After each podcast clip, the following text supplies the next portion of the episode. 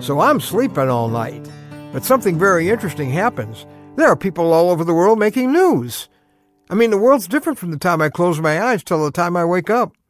And I want to know what's happened during the night. I think uh, a lot of people do. That's probably one of the first things some of us do is to make sure we check in with one of the news channels or check our phone, maybe check what's on the internet. I used to have a newspaper that arrived early in the morning in the good old days. And at that point, I could just go right out and get that and check out the headlines. Of course, I liked it better then and I like it now, whether it's even on my phone when it's good news, which isn't nearly often enough. No, not these days. Well, I'm Ron Hutchcraft, and I want to have a word with you today about waking up to good news. Our word for today from the Word of God. We're in Psalm 143, verse 8. Listen to this. Let the morning bring me word of your unfailing love, for I have put my trust in you. Show me the way I should go, for to you I lift up my soul. See, God's inviting us here to check out the news from heaven every new morning.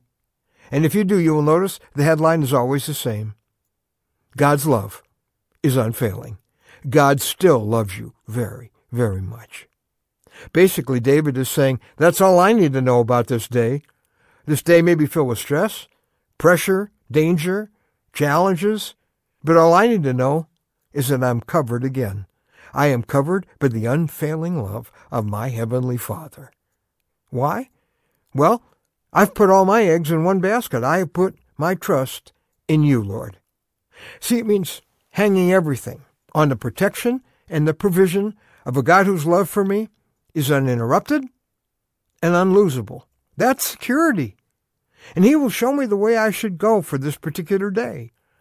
That's the way to have a day where you have peace no matter what, and joy no matter what. We got a lot of days that aren't like that, though, right? The problem is that I think we choose early in the day to focus on other headlines instead of God's banner headlines. Instead of focusing on God's unfailing love, we fill our heart with a headline like this The money is failing. My strength is failing. My health is failing. My loved ones are failing. My dream is failing. The church is failing me. In fact, every earth thing, every earth person will fail you sometimes. Many mornings, you will wake up to a headline about something or someone who has failed you. But God's Word offers you a headline that never changes, the unsinkable anchor to this particular turbulent day. His unfailing love is still unfailing. The Old Testament prophet promises every new day he does not fail. God, again this morning, whatever's happened, still loves you very, very much. You are covered by that love. You are blessed if you are one of those rare people who are always calm at the center like the eye of a hurricane. Look, none of us knows what news will break in our life on any given day. That's why I love the security of Hebrews 6:19 that says speaking of Jesus, we have this hope as an anchor for the soul, firm and secure one love that will never leave, one unmovable relationship, one unlosable security, and it all begins with a trip to the cross where Jesus spent his blood and his love to pay for the sin that separated you and me from God. How wonderful it is to wake up in the morning and go, I know He loves me. I've opened my life to that love that began on that cross. By the way, have you done that? If there's never been a day you have, make this your day to say, Jesus, I'm yours.